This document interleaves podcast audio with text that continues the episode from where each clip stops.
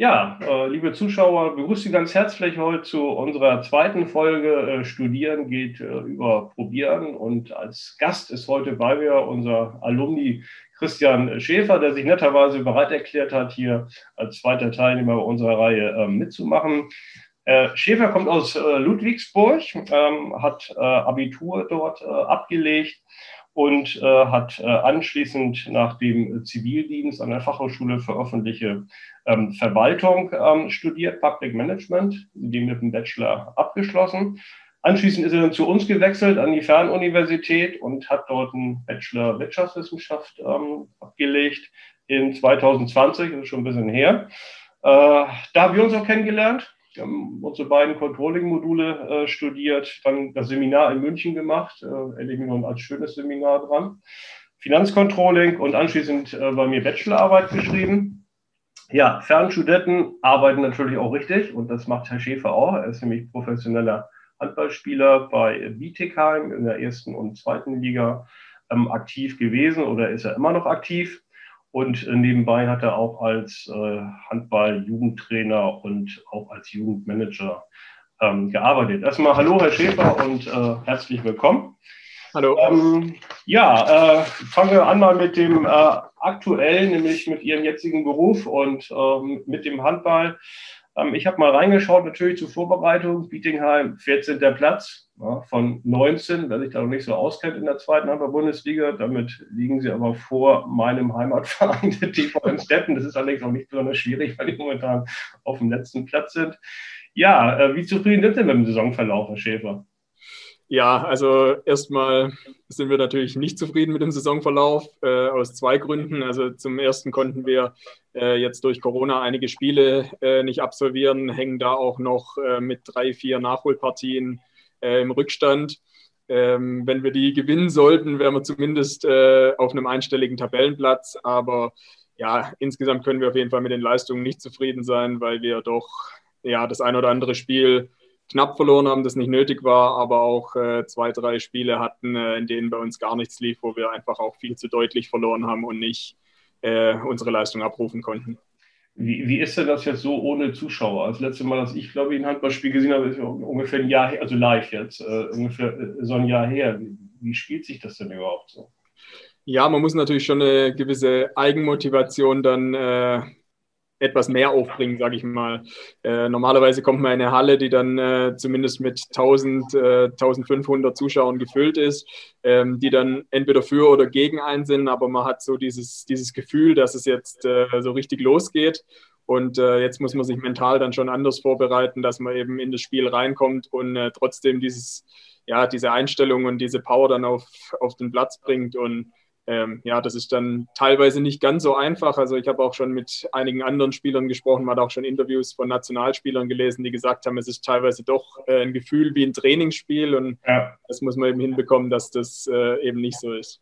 Ist es auch so, dass die Heimstärke nachlässt im Grunde genommen? Kann man das so nach einem Jahr so sagen, dass man im Grunde genommen als Auswärtsmannschaft mehr Punkte macht als vorher? Oder kann man es nicht so sagen? Ähm, also ich habe jetzt keine genaue Statistik dazu, aber vom Gefühl her würde ich schon sagen, dass, äh, dass die Heimstärke etwas äh, nachgelassen hat weil es einfach doch äh, oft die Zuschauer sind, die die Mannschaft dann ja nochmal in den entscheidenden Momenten pushen und ja, diese ein, zwei Tore hin oder her dann auch ausmachen, die über Sieg oder mhm. Niederlage entscheiden. Mhm. Apropos ähm, Tabelle und Statistik, ich habe eine Tabelle äh, rausgekramt. Ähm, da liegen Sie mit dem TV Emstetten zusammen vorne übrigens, ganz aktuell. Welche Tabelle ist das? Wissen Sie das? Ähm, nee, das weiß ich nicht. Wahrscheinlich du meinst Gegentore. Zeit, Zeitstrafen ist es. Zeitstrafen. Ja, genau. Ist im Durchschnitt und so. Die war bei uns in der, in der Tageszeitung. War TVE vorne, endlich mal irgendwo TVE vorne und sie, sie waren Zweiter. okay. ja, das spricht jetzt nicht unbedingt dafür, dass viele Zeitstrafen dann auch äh, viele Punkte garantieren, wenn man die Tabelle ja. aktuell anguckt, die richtige. Ja, genau. Ja, ähm, Sie haben ja als äh, Jugendtrainer gearbeitet und auch ähm, im Jugendmanagement äh, bei Ihrem Verein und haben ja auch Ihre Bachelorarbeit ähm, damals darüber geschrieben, über Professionalisierung in der Handballtalentförderung. Äh, können Sie das vielleicht kurz zusammenfassen, was Sie da so rausgearbeitet haben und vielleicht so ja, kleine Perspektive in die Zukunft geben? Ja, also grundsätzlich ging es eben darum, äh, wie die Talentförderung in Deutschland äh, aktuell aufgebaut ist und was es für Möglichkeiten gibt, ähm, die auch zu verbessern. Und ähm, ja, also man ist in Deutschland in der Handball-Talentförderung, das mal vorweg, äh, schon insgesamt sehr gut aufgestellt. Ähm, der Deutsche Handballbund macht da sehr viel in der Trainerausbildung, Fortbildung, hat eine Rahmenkonzeption. Ähm, und es gibt auch in, innerhalb der Bundesliga-Vereine äh, einige Leistungszentren, äh, wo die Spieler dann ausgebildet werden, wo Schulkooperationen ähm, gemacht werden, dass die Spieler dann teilweise zweimal am Tag schon früh trainieren können. Und ähm, ja, rausgearbeitet habe ich dann eben letztendlich, dass, ähm, dass schon sehr vieles gut ist, aber dass, ähm, dass man natürlich gerade auch jetzt, wenn man mal den großen Bruder Fußball nimmt, äh, im Vergleich dazu schon noch ähm, Potenziale hat, weil es doch irgendwo, ja, es gibt dieses Jugendzertifikat von der Handball-Bundesliga, das die Erst- und Zweitligisten bekommen können, wenn sie gewisse Kriterien erfüllen, wie eben diese Schulkooperation oder ähnliches. Ähm, und ansonsten ähm, ist eben eine Geldstrafe zu bezahlen, aber es ist nicht verpflichtend, wie es jetzt äh, im Fußball ist, mhm. dass äh, ein Leistungszentrum unterhalten werden muss, äh, um die Lizenz zu bekommen. Hängt natürlich auch mit den wirtschaftlichen Hintergründen zusammen, Entschuldigung. Ja. Ähm, aber ja, das wäre natürlich noch so ein nächster Schritt, um die Talentförderung nochmal nach vorne zu bringen. Und die spannende Frage ist, wenn man ja auch die ganzen Steppkes, ich kann mich an meine mal erinnern, die waren, glaube ich, auch mal alle irgendwie beim Handball, weil Emstetten eben halt auch eine Handballstadt ist, ähm, die dann alle nachher irgendwie zu halten. Ne? Die strömen dann dahin. Ich glaube, da waren auch Jungs und Mädels, alles gemischt und so. Und dann ging das los. Aber nachher bleiben dann nicht mehr so viele übrig. Und das Problem gibt es im Fußball auch. Ne? Aber ich könnte mir das im Handball vielleicht ein bisschen schwieriger vorstellen, oder? Oder täusche ich mich da? Ja, also das, äh, das ist schon ein schwieriger Punkt. Also das äh, ist schon wichtig, da auch mit den Spielern frühzeitig zu sprechen, auch ähm, ja, ihre Einstellung, ihre Sorgen, Ängste auch äh, im Hinblick auf die Zukunft da irgendwo äh, mit einzubeziehen, weil ähm, ja, es ist auch klar, dass im Handball nur die absoluten Topspieler ähm, so viel Geld verdienen, dass es nachher vielleicht sogar nach der Karriere noch reichen kann. Äh, für alle anderen äh, ist es wichtig, dass sie parallel eine Ausbildung machen, dass sie ihren, ihren Beruf voranbringen und ähm, ja, da ist es einfach wichtig, dass man da die Spieler begleitet und diese berufliche Karriere, diese duale Karriere, wie es dann letztendlich auch heißt, ähm, auch fördert. Ja, haben Sie ja im Grunde genommen auch gemacht und bei unserer Fernuniversität studieren auch gar nicht so viele Profifußballer, aber viele aus anderen Sportarten, sag ich jetzt mal. Ähm, Sie haben ja Ihren Bachelor an der ähm, Fachhochschule gemacht für öffentliche Verwaltung und äh, dann äh, sind sie an die Fernuniversität gegangen und haben dann nochmal einen Bachelor gemacht für Wirtschaftswissenschaften. Ich meine, jetzt auch rein theoretisch oder formal auch einen Master machen können. Warum haben sie das dann nicht gemacht? Ähm, also zu dem Zeitpunkt ähm, war es formal nicht möglich, äh, im Bereich Wirtschaftswissenschaft den Master zu machen. Also es war auch äh, direkt dann die Aussage von der Fernuniversität, weil ich hätte dann schon den Master gemacht, wenn es möglich gewesen wäre. Ja.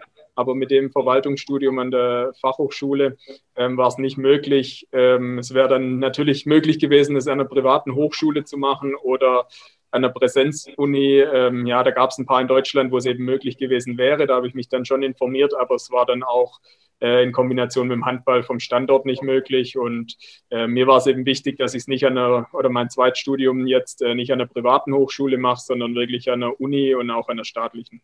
Ja, gut, ich glaube, da wird der BWL-Anteil wahrscheinlich zu gering gewesen sein, ne? Der, genau. Um das Studium zu machen. Da waren wir 50 Prozent oder irgendwie sowas, meine ich.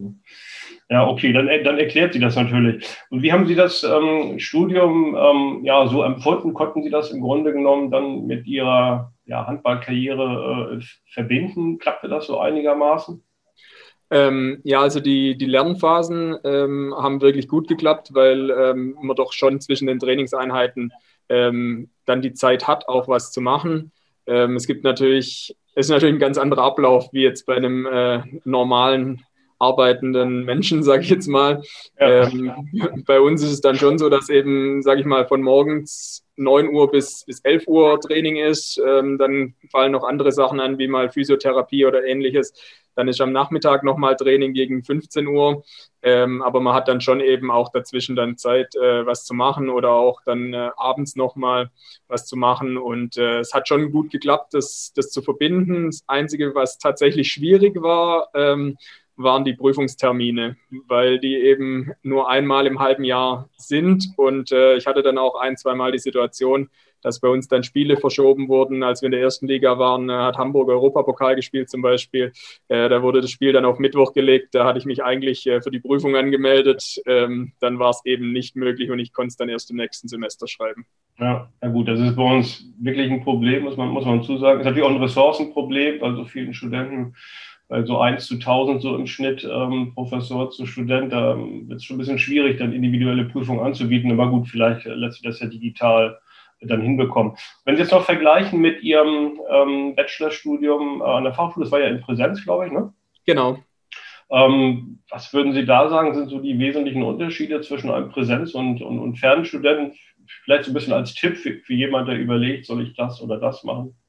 Ja gut, der wesentliche Unterschied ist natürlich ähm, der direkte Kontakt äh, zu, sowohl zu den Mitstudenten als auch äh, zu den Professoren. Äh, das hat man natürlich im Fernstudium jetzt, ähm, so wie wir uns auch kennengelernt haben, über das Seminar in München dann. Ja. Ähm, an der normalen Hochschule, sage ich mal, war es ja wirklich so, dass wir Montag bis Freitag äh, mit einem vorgegebenen Plan Unterricht hatten und äh, das auch ja wie in Klassen eigentlich, also wie im Schulunterricht dann auch eingeteilt war. Und so kannte man natürlich dann schon seine Leute und hat dann auch ähm, ja eher die Möglichkeit, sage ich mal, sich auch über die Inhalte auszutauschen, ähm, weil man doch durch diesen persönlichen Kontakt dann eher ins Gespräch kommt, natürlich wie jetzt über Foren oder E-Mails oder ähnliches. Und das würden Sie als Schwäche empfinden, weil rein theoretisch kann man ja auch die Foren nutzen und sich da über Moodle ähm, austauschen, aber das läuft also in Präsenz besser, ne? oder? Das läuft in der Präsenz tatsächlich besser. Der Vorteil ist natürlich, dass man deutlich flexibler ist. Also ähm, an der Hochschule ist natürlich so, wenn ich Unterricht habe von, sage ich mal, 8.30 Uhr bis äh, 13.30 Uhr ähm, oder vielleicht auch bis 15 Uhr, dann habe ich da eben da zu sein und ähm, auch da meine, ja, meine Sachen zu lernen, sage ich jetzt mal. Und ähm, an der Fernuni ist natürlich der große Vorteil jetzt gerade für mich als Leistungssportler, dass ich eben mir den Stoff dann ähm, vornehmen kann, wenn ich eben auch Zeit habe. Mhm. Das ist ja der große Vorteil bei uns, das stimmt. Prüfung gebe ich Ihnen recht. Ähm, das ist dann wirklich eingeschränkt, wenn das nur einmal im Semester stattfindet, auch wenn der Termin lange bekannt ist. Aber wenn da halt wie bei Ihnen sich beruflich nicht realisieren lässt, kriegt, hat man da echt ein Problem. Da müssen wir mal gucken, da sitzen wir auch dran, um das, äh, um daran zu arbeiten. Äh, der zweite Punkt ist ja dieses, äh, die Präsenzphase, die ist ja bei uns ziemlich knapp. Das ist das Seminar, das haben Sie ja schon erwähnt. Das fällt mir gerade ein, München, da waren wir doch noch irgendwo, glaube ich, in so einer komischen Bar. Ne? Ich meine, ja, genau. Das ist mir doch gerade so in Erinnerung. Irgendwie so, ja, der, der zweite Seminartag war anstrengend. Ne? Ja, okay, aber da lernt, man, da lernt man sich persönlich kennen. Das fällt übrigens jetzt gerade weg, weil wir äh, in Corona-Zeiten das Seminar ja auch so machen, wie wir jetzt gerade äh, äh, ähm, hier miteinander uns austauschen. Ähm, würden Sie sagen, dass es ein Vorteil ist, dass man das beibehalten sollte, das Digitale, weil man hat noch mehr Flexibilität. Ich meine, die Studenten ähm, brauchen dann gar nicht mehr irgendwo hinfahren. Also die einzige Präsenzphase, die wegfällt. Oder würden Sie sagen, nee, man einmal kann man mal doch mal irgendwas machen im Studium in Präsenz? Ja, ich würde schon sagen, dass man einmal was machen kann. Also ich denke schon, dass es wichtig ist, ähm, ja, dann doch irgendwo nicht nur alles digital zu haben, sondern auch wirklich mal für die zwei, drei Tage übers gesamte Studium dann auch mal zusammenzukommen und ähm, auch mal andere Studenten, äh, die Professoren dann auch ein bisschen kennenzulernen und einfach in einem anderen Rahmen dann auch zu studieren. Äh, für mich war es jetzt natürlich so, dadurch, dass ich das erste Studium ja schon gemacht hatte, hatte ich ja schon äh, so ähm, ein Präsenzstudium, sage ich mal. Aber mhm. für jemanden, der jetzt nur dieses Fernstudium macht, ähm, glaube ich schon, dass das auf jeden Fall gut ist. Ja, okay. Dann halte ich es auch mal fest, weil man sammelt ja auch dann ähm, seine Erfahrungen mit ehemaligen Studenten. Ja, wunderbar. Se sehen wir uns noch im Master wieder? Ähm, wahrscheinlich nicht. Also ich werde jetzt ähm, mich erstmal nochmal auf den Handball konzentrieren und dann ähm, jetzt nach und nach auch ähm, den Berufseinstieg dann irgendwo in den nächsten Monaten oder spätestens ein, zwei Jahren dann vorantreiben, weil ja, ich denke, dass ich auch jetzt mit den zwei Studienabschlüssen ganz gut aufgestellt bin und äh, dass ich jetzt auch vielleicht irgendwo genug studiert habe und jetzt irgendwo ins Arbeitsleben rein möchte. Ja, studieren geht über probieren, heißt ja unsere Reihe, aber irgendwann reicht es halt auch mal. Das ist wohl wahr. Ja gut, für, für den Handball wünsche ich Ihnen erstmal alles Gute, Herr Schäfer. Ich ähm, würde sagen, es ist gar nicht so gut, wenn Sie vor dem TVM Stetten liegen, aber ich glaube, Sie haben andere Ziele. Also ich könnte Ihnen den Ausstieg und, alles und äh, bei uns hoffe ich, dass wir nicht absteigen. Also von daher kann ich Ihnen auch da alles Gute wünschen. Ich sage mal, Herr Schäfer, vielen Dank, dass Sie sich äh, bereitgestellt haben, hier fürs Interview mitzumachen und äh, dann alles Gute für die Zukunft. Ne? Sehr gerne, vielen Dank. Ihnen auch.